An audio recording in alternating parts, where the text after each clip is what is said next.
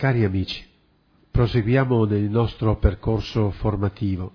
Il titolo che daremo alle comunicazioni, alle catechesi di quest'anno è "Questo mistero è grande". Il titolo l'abbiamo preso dal capitolo 5 della lettera agli Efesini di San Paolo, dove parla del matrimonio e lo chiama mistero grande. Mistero grande perché fa riferimento a quel Dio dal quale questo mistero grande è scaturito. Dice il destino della vita di coppia e di famiglia e chiama tutti noi a contemplare, non soltanto a fare barzellette, non soltanto a mettere in risalto gli aspetti negativi del matrimonio, ma anche a contemplare, al di là delle croci, delle fatiche, delle gioie della vita coniugale e familiare, quale mistero vi si nasconde dentro. Ecco perché lo ricorderemo spesso questo titolo di queste catechesi, questo mistero è grande. Avranno una caratteristica particolare queste catechesi. Nella prima parte avremo un approfondimento di carattere teologico che saranno sempre tenute dal professor Don Giorgio Mazzanti, che è insegnante, professore di ecclesiologia alla Facoltà Teologica dell'Italia Centrale e nello stesso tempo anche docente di sacramentaria alla Pontificia Università Urbaniana in Roma. La seconda parte di ogni catechesi la farò io stesso e darò la prospettiva pastorale e spirituale delle affermazioni, delle sottolineature date dal teologo Don Giorgio. Il tema di oggi lo potremmo intitolare così: Parole nuziali di Gesù, intendendo con questo titolo di mettere in risalto ciò che Gesù ha detto delle nozze, in quali circostanze Gesù ha parlato delle nozze. Sentiamo Don Giorgio. Cercheremo allora, come ha già introdotto Don Renzo, di approfondire le parole che Cristo ha detto sulla realtà nuziale. E naturalmente non ci dobbiamo aspettare da Cristo un trattato teologico sul sacramento nuziale, sulla realtà nuziale. Ecco, sarebbe quasi inaspettato, inatteso. E quello che Cristo fa è di intervenire in maniera occasionale sulla realtà nuziale. E quello che sorprende è che anche limitandosi solo a questi interventi occasionali, Gesù riesce a dare un quadro complessivo della realtà nuziale. Quindi anche se interviene solo poche volte, però in realtà ci dice già il tutto di questa realtà nuziale. Così sappiamo che il Vangelo registra due interventi di Cristo sull'amore sponsale e tutte e due le volte questi interventi sono provocati appunto da domande che gli pongono i suoi uditori. E le domande poste sono due. La prima riguarda la possibilità dell'uomo di lasciare la propria donna per un'altra. La seconda domanda affronta più direttamente la problematica della condizione futura degli sposi. Dove finisce l'amore umano? Quale sarà la condizione futura degli sposi? Proprio queste due domande permettono a Gesù Cristo di andare all'inizio della realtà nuziale, ma anche alla fine della realtà nuziale. Così i due interventi di Gesù Cristo fanno questo quadro complessivo dall'inizio alla fine della vicenda nuziale. La prima domanda è posta da un gruppo di farisei che è una domanda che rispecchia la condizione faticosa e dolorosa della vita della coppia. In fondo ogni vita di coppia ha le sue difficoltà. Queste possono portare gli sposi a separarsi per tentare poi un'altra storia, un'altra avventura. In fondo è una realtà di tutti i tempi, non solo di oggi ma anche di allora. E era ed è ancora molto facile separarsi per qualsiasi motivo. È interessante che la domanda posta dai farisei a Gesù Cristo suona così: è lecito ad un uomo ripudiare la propria moglie per qualsiasi motivo? Intanto è interessante notare che la possibilità del divorzio, della separazione, era vista solo come possibilità del maschio e non della donna. E poi viene qui introdotto che la possibilità del divorzio è legata a qualsiasi motivo. Sotto questo qualsiasi motivo ci si può leggere tutto, da dei motivi più banali, più futili, a delle motivazioni più serie. Era sufficiente allora, per esempio, che una donna bruciasse il cibo perché il marito si sentisse autorizzato a lasciare la donna. Era sufficiente che la donna alzasse la voce in modo tale che i vicini di casa la sentissero di nuovo perché il marito fosse autorizzato a lasciarla. Così, se il marito incontrava una donna più bella della sua, aveva tutte le motivazioni per lasciarla. Ma al di là anche di questi motivi più banali, ci potrebbero essere dei motivi molto più seri, anche molto più drammatici. Per esempio, quello dell'incapacità di comprendersi fra due sposi, la sensazione di avere sbagliato persona. Quale sposo a un certo punto non ha provato dentro di sé la sensazione di avere sbagliato persona? Si sente spesso dire: no, non è la persona che credevo di aver incontrato, non è l'uomo che mi sembrava di aver incontrato, non è la donna che credevo di aver incontrato. Quindi ecco, la domanda dei farisei registra una difficoltà reale della vita di coppia. La soluzione, la più immediata, era la separazione, e questo la legislazione e di allora e anche oggi di certo mondo civile contempla questa possibilità. Quindi la possibilità del divorzio come soluzione del conflitto di una coppia. E Cristo riconosce questo tipo di possibilità, le riconosce anche all'interno del mondo biblico.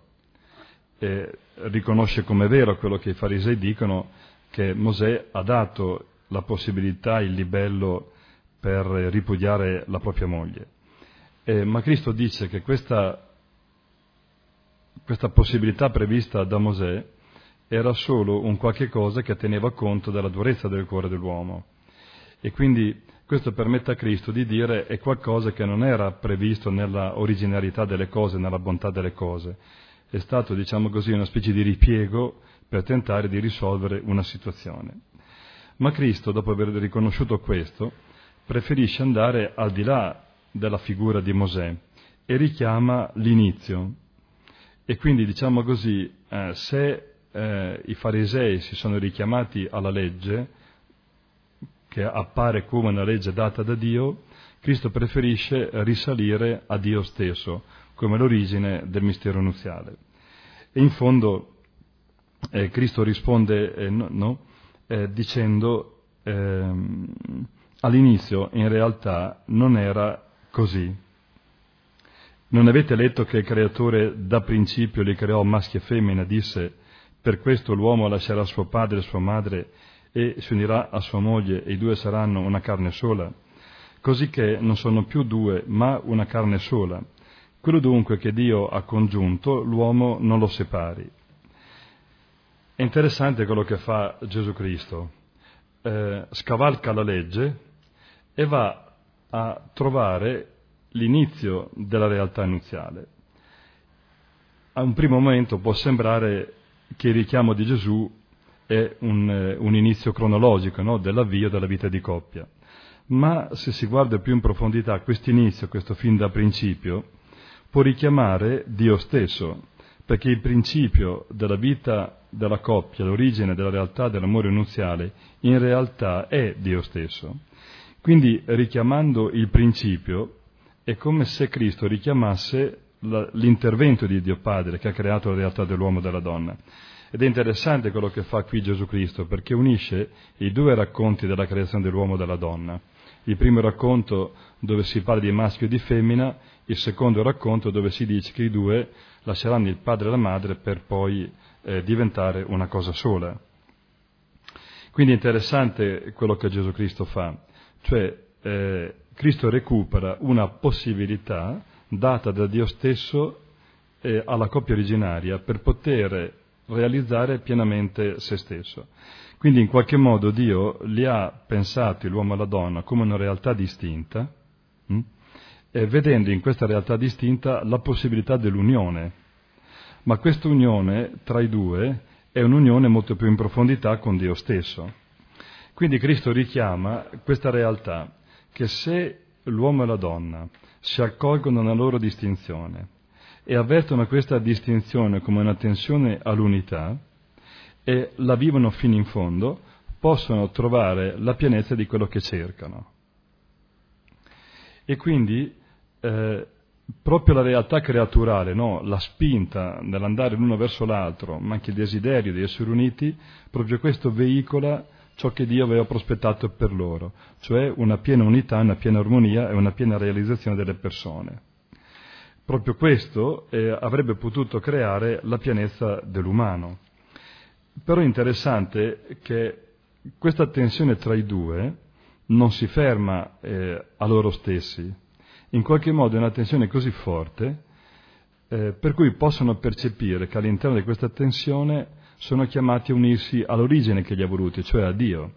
Quindi è interessante, no? Mentre si congiungono fra di loro, l'uomo e la donna in realtà sono chiamati a congiungersi con Dio, che rimane la vera pienezza dell'uomo, il vero infinito.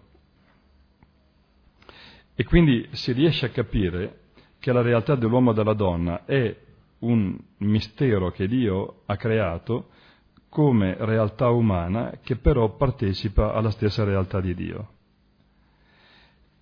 E quindi in se stessi l'uomo e la donna, guardandosi, possono intuire la presenza di Dio.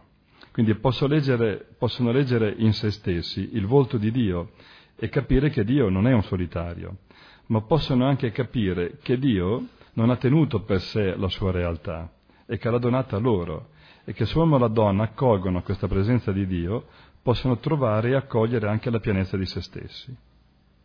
Ecco, quindi Dio ha voluto una realtà altra da sé, ma l'ha voluta partecipe di se stesso. E quindi l'uomo e la donna possono stare in rapporto con Dio come l'uomo e la donna stanno in rapporto con loro, e se stanno in rapporto fra di loro possono stare in rapporto con Dio. Questa realtà, dice il Signore, costituisce la vera profondità della coppia e costituisce anche una grande promessa, una grande sfida. Per questo Cristo poi dopo conclude dicendo: non tutti possono capire questo, ma chi si affida e si apre al mistero di Dio può capire la realtà dell'amore nuziale. Allora Gesù Cristo non fa altro che riproporre il disegno originario, che è proprio questo, cioè che l'amore dell'uomo e della donna è un qualche cosa voluto da Dio, e che se gli uomini rimangono uniti a Dio possono trovare anche la pienezza di se stessi. In fondo, diciamo così, questa presenza di Dio come pienezza dell'amore nuziale è quello che Gesù Cristo ridice nel rispondere a una seconda domanda che gli viene posta, ed è la domanda che gli viene posta dai Sadducei. I Sadducei fanno una domanda molto precisa a Gesù Cristo, presentandogli un caso estremo, particolare della condizione dell'uomo. Presentano il caso di una donna che ha avuto 7 mariti.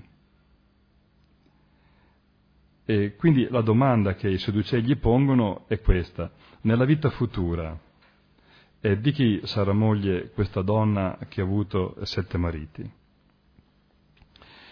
Gesù Cristo, per rispondere, chiarisce prima di tutto una cosa, che la condizione futura della vita di coppia non può essere immaginata alla stregua della condizione attuale.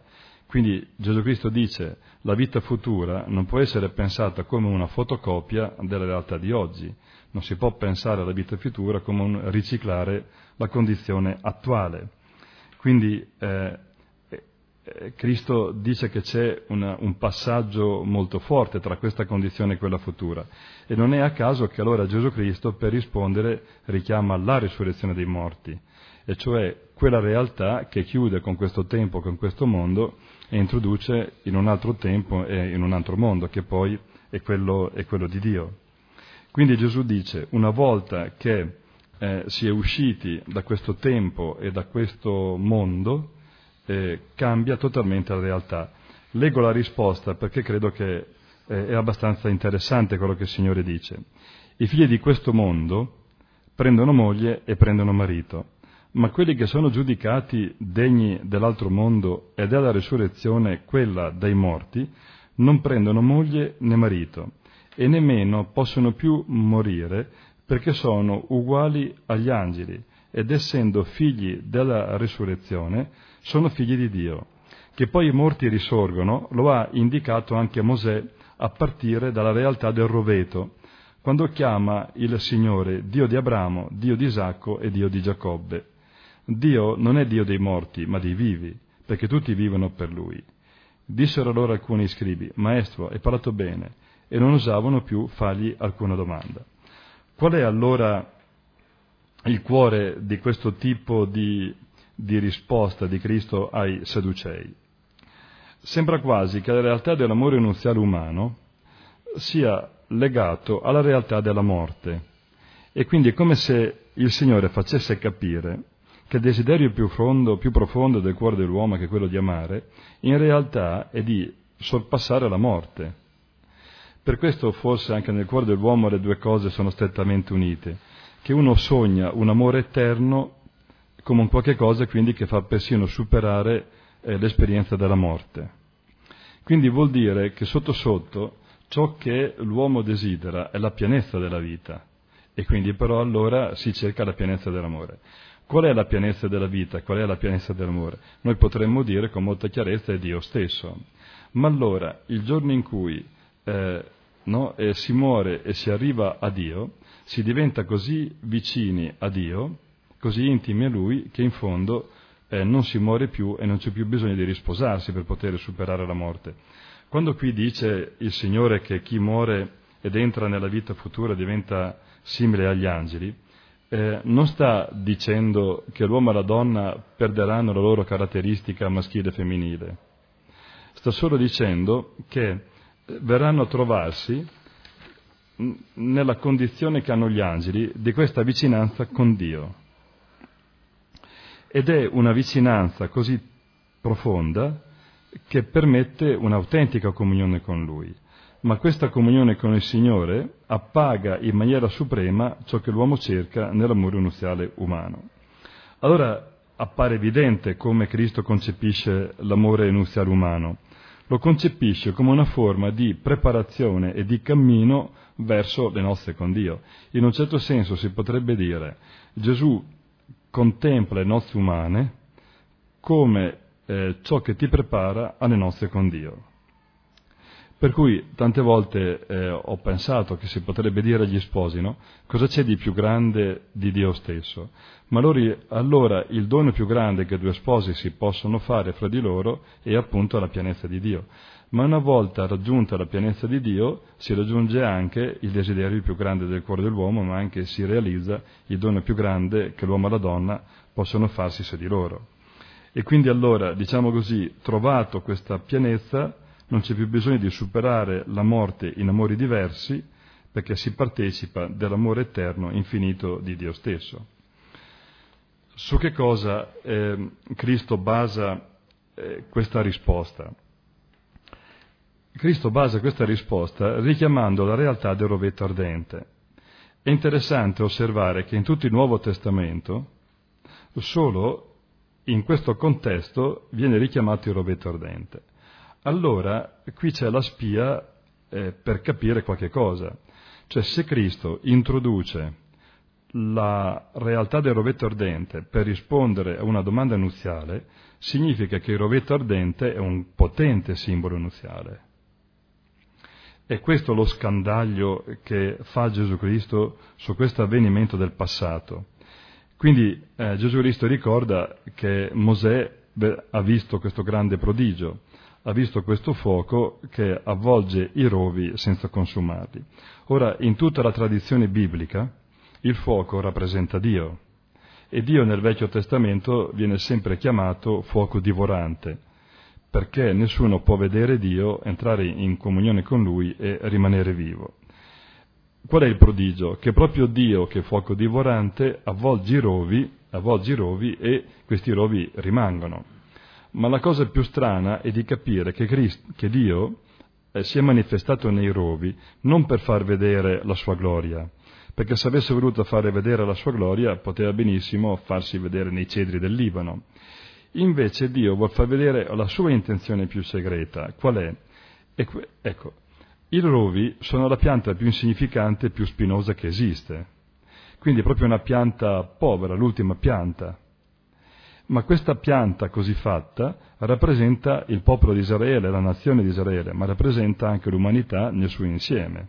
Cosa significa questo? Che l'umanità in fondo non è niente, anzi che è anche piena di rovi, di spini, di limiti, di povertà. Bene, è proprio questa realtà qui che Dio ha amato. E quindi Dio è il fuoco di amore, che vuole abbracciare la realtà povera dell'umanità, senza rimanere sorpreso, senza essere allontanato dalla realtà peccaminosa dell'umanità. E quindi quando Dio vede i limiti e il peccato dell'uomo non si ritrae, non rifugge, anzi abbraccia, si potrebbe dire, in maniera ancora molto più forte l'umanità stessa. Allora, come va capito questo? Se è vero quello che abbiamo detto dell'interpretazione di Gesù Cristo, si potrebbe dire: Dio attraverso questo fuoco che abbraccia i rovi si manifesta come lo sposo che vuole abbracciare l'umanità, tenendo conto anche dei suoi limiti. Anzi, si potrebbe dire così, amando l'umanità proprio nel suo limite e proprio nella sua povertà. Ma la cosa più incredibile qual è? Che in realtà questa immagine del rovetto ardente a lungo andare diventa la profezia di Gesù Cristo stesso.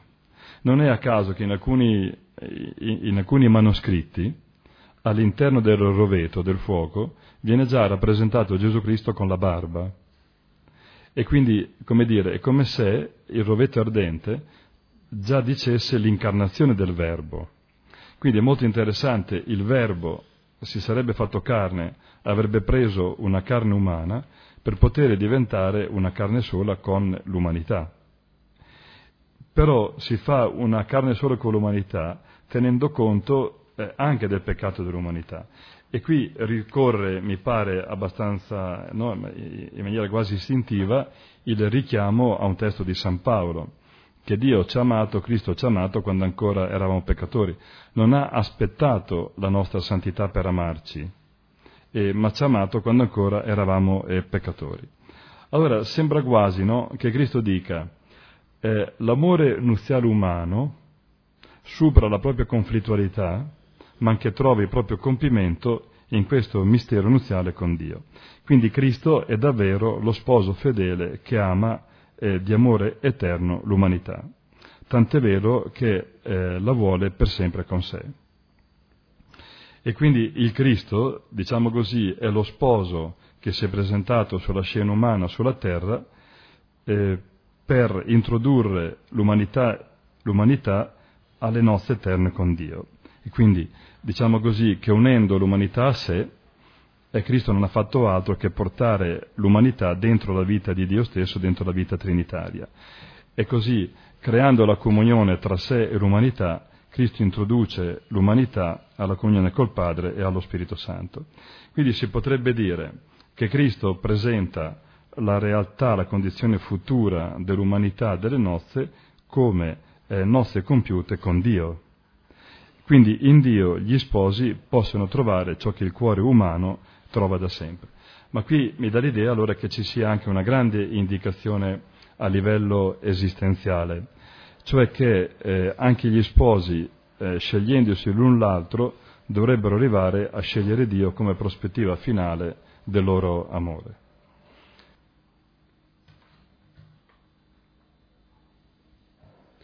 Cari amici, ringraziamo Don Giorgio per le sottolineature che ci ha dato con un commento a questi due testi biblici che riferiscono le parole che Gesù ha detto sulle nozze, sull'unione uomo e donna. Sono i testi più significativi delle parole esplicite di Gesù sull'uomo-donna. Una, ce lo ha ricordato, è intorno alla domanda sulla possibilità del divorzio e l'altra della condizione nella vita eterna di una donna che ha avuto 7 mariti. L'ha appunto presentato dicendo che Gesù, attraverso queste due domande molto semplici,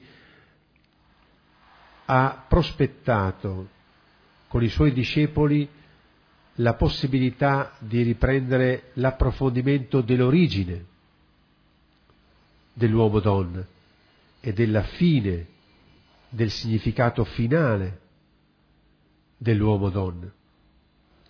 Proviamo ad approfondire innanzitutto questa origine. Gesù ha preso l'occasione per questa discussione per andare al di là, come diceva Don Giorgio, della legge, delle consuetudini, dei problemi concreti, delle tensioni, delle separazioni che c'erano allora, per rimandare l'uomo all'imprincipio, quell'imprincipio non di carattere storico, ma un imprincipio di carattere sempre attuale. Chi è all'origine dell'uomo-donna? Perché Gesù dice in principio non fu così?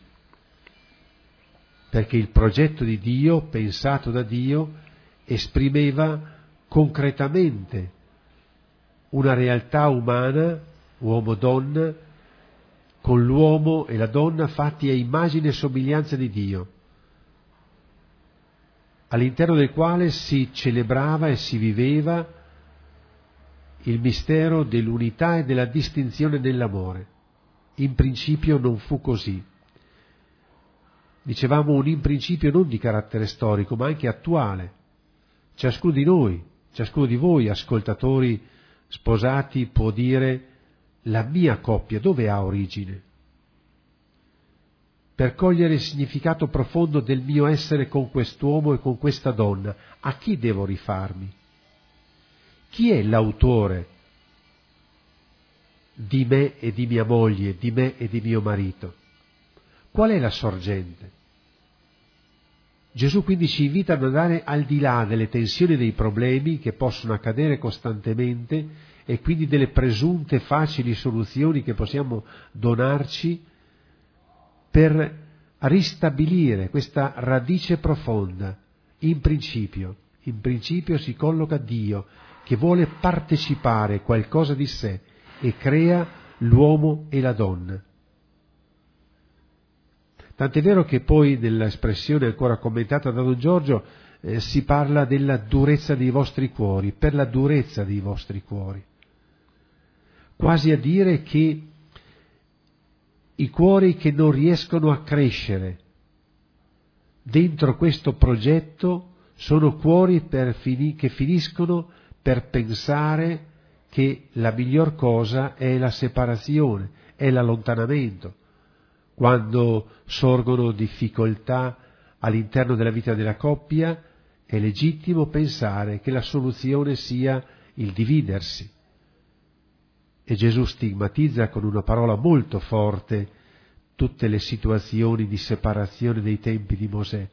Per la durezza dei vostri cuori, Mosè vi ha concesso la legge del ripudio. Significa quindi che una reale capacità di far crescere il cuore comprende la capacità di amare una moglie e un marito che ha degli sbagli, un marito che non è secondo i miei desideri, una moglie che non corrisponde totalmente alle mie aspettative.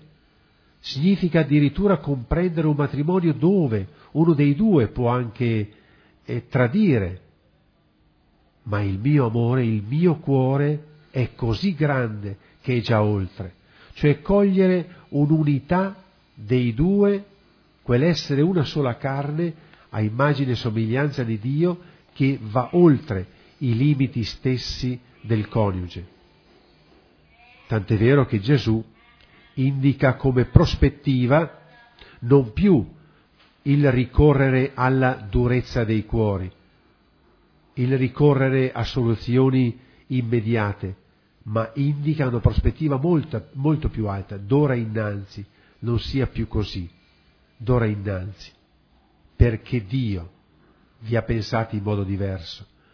Vuol dire che quel d'ora innanzi ha una valenza di salvezza, vuol dire che per la presenza di Gesù quella realtà della coppia salvata ha la possibilità di vivere un amore straordinario. Gesù, donando il suo corpo per amore, Gesù offrendo la sua vita per amore sulla croce, ci dirà quale dimensione di cuore possiamo avere, fin dove ci fa arrivare lo spirito d'amore che Lui pone nei nostri cuori. Ecco perché non è una prospettiva al massacro, non è una prospettiva di tristezza. I cristiani devono rimanere uniti. Poveri cristi, quale tristezza rimanere uniti dentro determinate situazioni coniugali. Gesù dà la possibilità di crescere, di arrivare al massimo dell'amore dentro determinate situazioni storiche. Diversamente da questa condizione anche noi dovremmo riprendere la legge di Mosè e cominciare a stabilire le possibilità di separazione. Quando un marito si comporta così male, è giusto che a quel punto venga lasciato dalla moglie. Quando una moglie si comporta in un certo modo, è giusto che venga lasciato dal marito. Cioè, o ritorniamo alla legge di Mosè, oppure comprendiamo che Gesù vuol dare all'uomo e alla donna coniugati una capacità di maturità, di pienezza di amore, anche là dove il sentiero della coniugalità è segnato dalla croce, è segnato dai difetti del coniuge. L'altra prospettiva che ci apriva Don Giorgio con la seconda domanda circa la condizione della vedova nell'altra vita, dopo aver sposato 7 mariti, ci apre la dimensione del fine, il perché Dio ha creato l'uomo e la donna, quale scopo ha dato Dio all'uomo e alla donna. E qui credo che Gesù possa realmente con la sua parola riempire i cuori. Innanzitutto ci fa porre in risalto che il matrimonio non può essere il fine della vita. Potrebbe essere un'affermazione considerata superficiale. In realtà, se ci pensate, il matrimonio come tale non può essere lo scopo della vita, anche il più bel matrimonio, perché significherebbe che ogni matrimonio finisce con un fallimento, perché prima o dopo uno dei due muore. E se lo scopo della vita è il matrimonio, a quel punto che senso ha il matrimonio quando viene a mancare uno dei due? Quindi il matrimonio e la famiglia non è lo scopo ultimo della vita. Diversamente cosa potremmo dire a tanti coniugi che non riescono a intravedere un progetto serio realizzato nei propri figli? Cosa diremmo a tanti papà e a tante mamme che vivono una vita tormentata per la non realizzazione dei loro figli? Se lo scopo della vita è il matrimonio o la famiglia, potremmo dire che sono tantissime famiglie e coniugi falliti, se questo è lo scopo della vita. Gesù ci fa capire che lo scopo della vita non è il matrimonio o la famiglia, ma che il matrimonio e la famiglia preparano a nozze più grandi, come diceva Don Giorgio, a famiglia più grande, preparano a far famiglia con Dio, a tal punto che noi in paradiso saremo tutti considerati figli di Dio come gli angeli. Vuol dire che condivideremo con Dio una vicinanza straordinaria, una vicinanza che appaga. Vuol dire che quel vuoto creato da quel mio figlio perché non si è comportato così, quel vuoto creato dalla figlia, quel fallimento creato dai figli, quella distruzione creata dal coniuge perché mi ha tradito, quella distruzione verrà colmata. Vuol dire che quel mio amore incompiuto verrà colmato, verrà appagato. Vuol dire che la mia sete di nuzialità, di paternità e di maternità avrà compimento in paradiso. Ecco perché quella donna non sarà moglie di 7 mariti in paradiso, ma avrà molto di più in paradiso. Vi ricordate su che cosa è fondato il matrimonio? Ci è stato ricordato nelle parole di Gesù all'inizio di questa catechesi. E l'uomo lascerà suo padre e sua madre e i due formeranno una sola carne. Progetto sublime, unità e distinzione nell'amore, straordinario. Ma vi ricordate cosa ha detto Gesù chiamando i suoi discepoli? Se uno non lascia il padre e la madre non è degno di me. Provate ad avvicinare queste due affermazioni. Lasciare il padre e la madre e formare una sola carne. Se uno ama il padre e la madre più di me non è degno di me. Perché? Perché Gesù chiama a nozze, chiama ad una unità che è ancor più superiore di quella dell'uomo e della donna. Anzi, l'unità con Dio è simboleggiata in quella dell'uomo-donna, è assaggiata, è pregustata, ma è un'unione che oltrepassa di gran lunga la stessa attrazione fisica che va a perdersi nell'infinito di Dio, dove il padre e il figlio formano una unità di amore tale che è lo Spirito Santo. In questa situazione scopriamo allora che le parole nuziali di Gesù ci aprono pienamente l'orizzonte.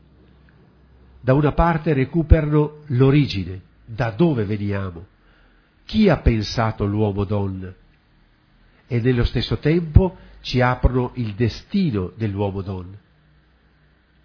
E Don Giorgio concludeva con quell'immagine riportata dal secondo brano biblico, che è quella del roveto ardente.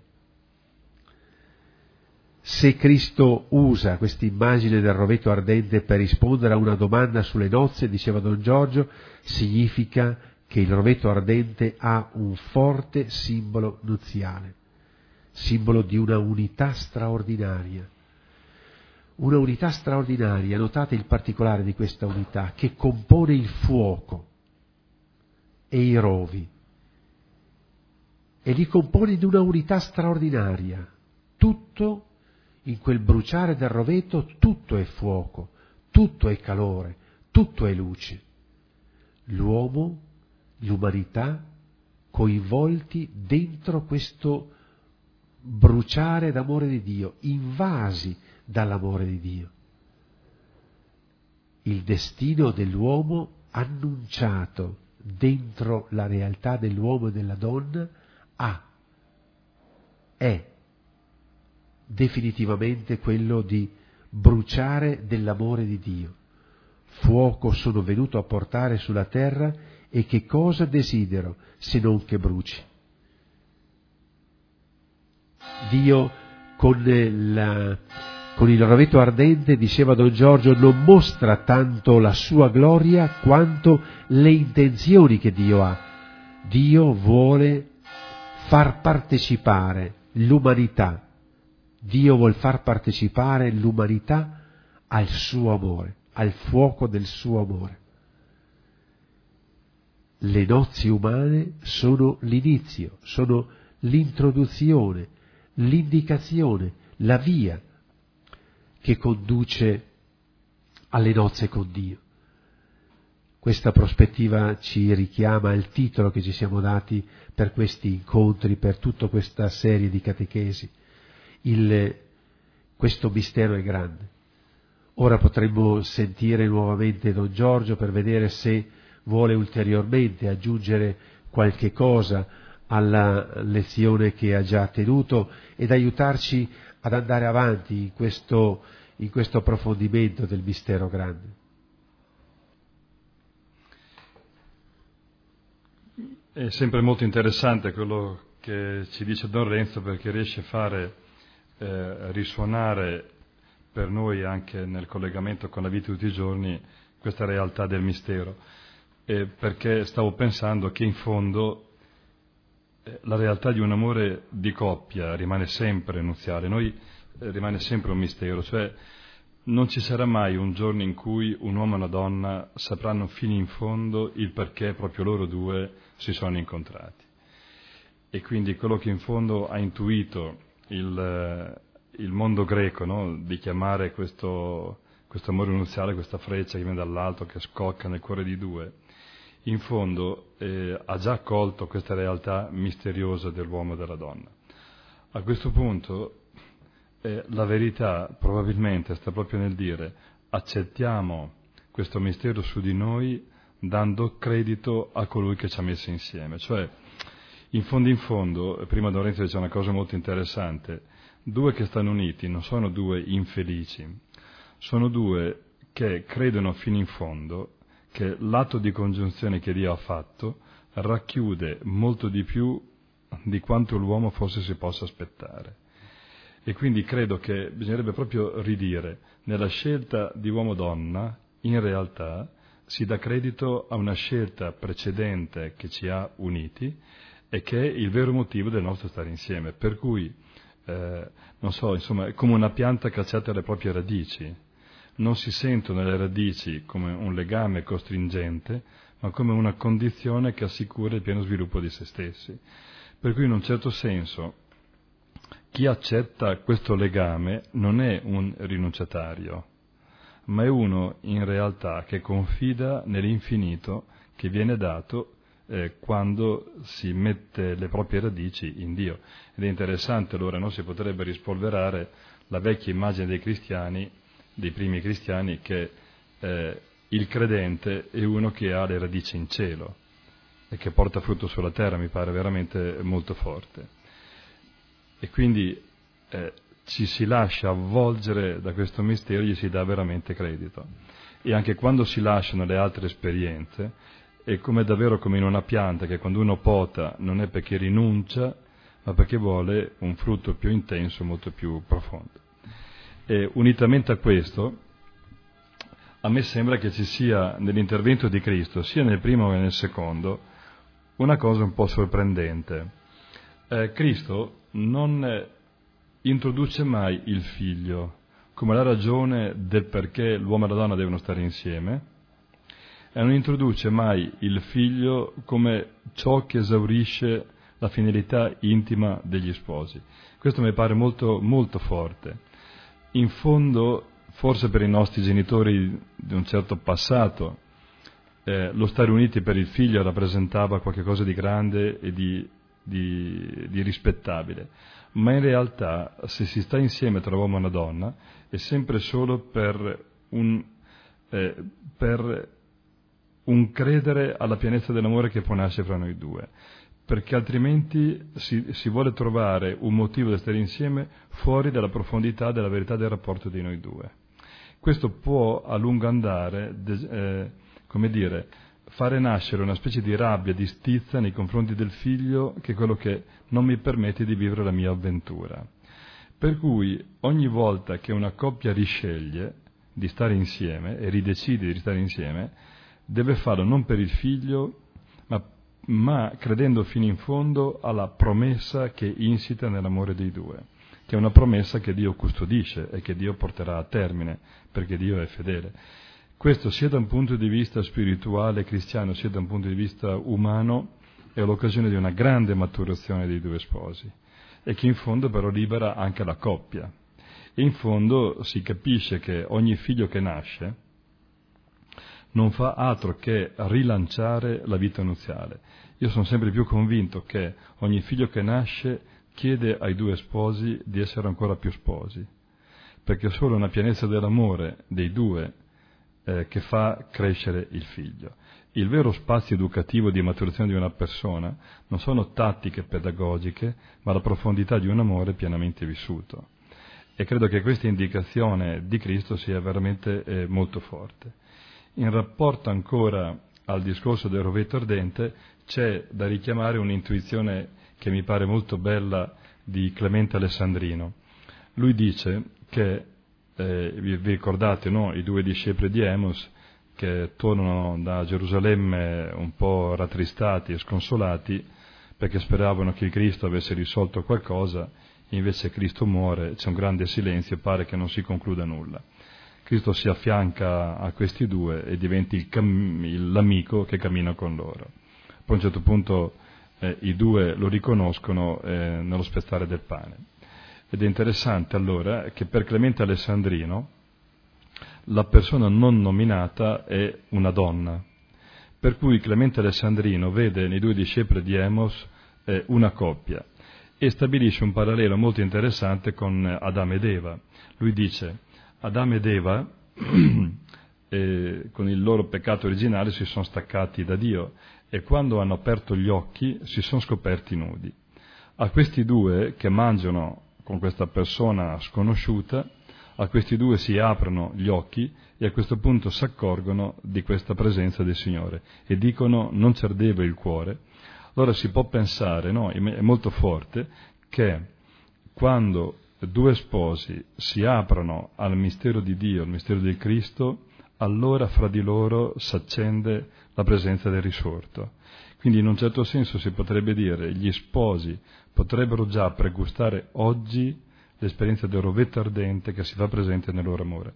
E quindi viene fuori una cosa molto forte. Due sposi in fondo sono chiamati ad amarsi fino ad accendere fra di loro la presenza del Signore che diventi un rovetto ardente. Questo fa vedere in una luce diversa persino il limite di tua moglie e di tuo marito, per cui riami il tuo uomo e la tua donna con tutto il suo limite, ma con il cuore del risorto che ormai ha già vinto, superato il limite dell'uomo. Per cui si fa la grande esperienza che il limite non è più un motivo di divisione, ma diventa un'occasione per amare di più ancora. Si potrebbe dire, come Dio mi ha amato nei miei peccati, anzi il peccato sono stati una specie di invito a Dio ad amarmi ancora di più, così nell'esperienza umana dell'uomo e della donna si potrebbe dire il limite diventa un appello a un amore ancora più grande. Chi fa questo trova la festa e si comincia a sentire che anche il limite non è così gravoso e pesante, ma diventa forse occasione di trasfigurazione di se stessi e dell'amore nuziale. Questo forse è la sfida più grande anche che ci è chiesto oggi come credenti, anche come persone umane, cioè che davvero un amore vissuto fino in fondo permette l'accensione di questo fuoco che non consuma. Si conclude qui questa nostra catechesi.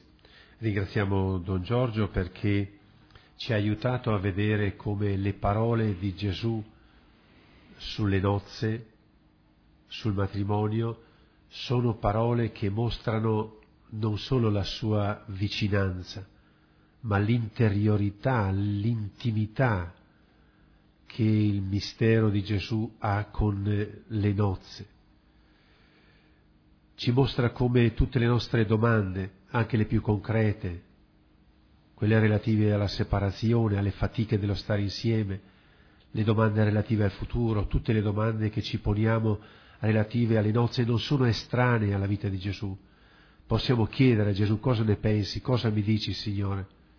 Che non c'è situazione umana che sia fuori, che non abbia risposta dentro la parola di Dio, quasi che l'autore delle nozze umane fosse estraneo a quanto e come ora vengono vissute.